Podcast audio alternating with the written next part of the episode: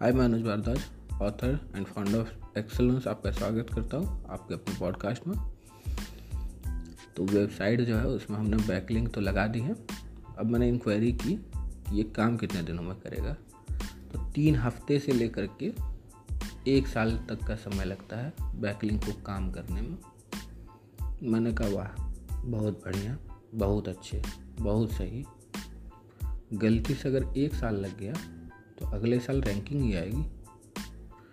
तो website rank कराने जो है, ये बहुत लॉन्ग टर्म प्रोजेक्ट साबित हो सकता है। तो अब जो है, देखना है कि क्या होता है। अगर एक साल में काम कर जाए, तब तो बहुत देरी लगेगी। लेकिन अगर एक महीने में कर जाए तो बहुत सही है।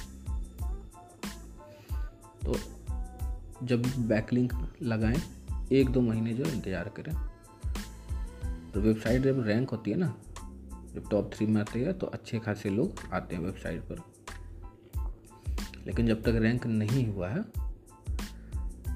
तब तो बहुत दिक्कत होने वाली है। क्योंकि मैंने सोचा था कि वेबसाइट जब रैंक होगी, बहुत सारे ग्राहक उसमें आने लगेंगे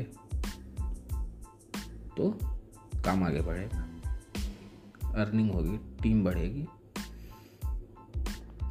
मगर खैर जो प्रोसेस है, वो प्रोसेस में फॉलो करता रहूँगा बैकलिंग हर महीने लगाता रहूँगा। जिनको बैकलिंग नहीं पता, उनको मैं बता दूँ। बेसिकली आपका ब्लॉग पोस्ट या आपकी वेबसाइट की जो लिंक रहती है, वो आप किसी और अथॉरिटी वाली वेबसाइट में डालते हैं। इसी को कहते हैं बैकलिंक करना। तो हमारे साथ जुड़े रहने के लिए पॉडकास्ट सब्सक्राइब कर लें। साथ ही साथ मैं इनवाइट करना चाहूँगा आपको हमारी वेबसाइट पर। जस्ट एक बार जाकर देख लें कि हमारे प्रोडक्ट और सर्विसेज़ क्या क्या हैं। हो सकता है कभी आपको काम आ जाए।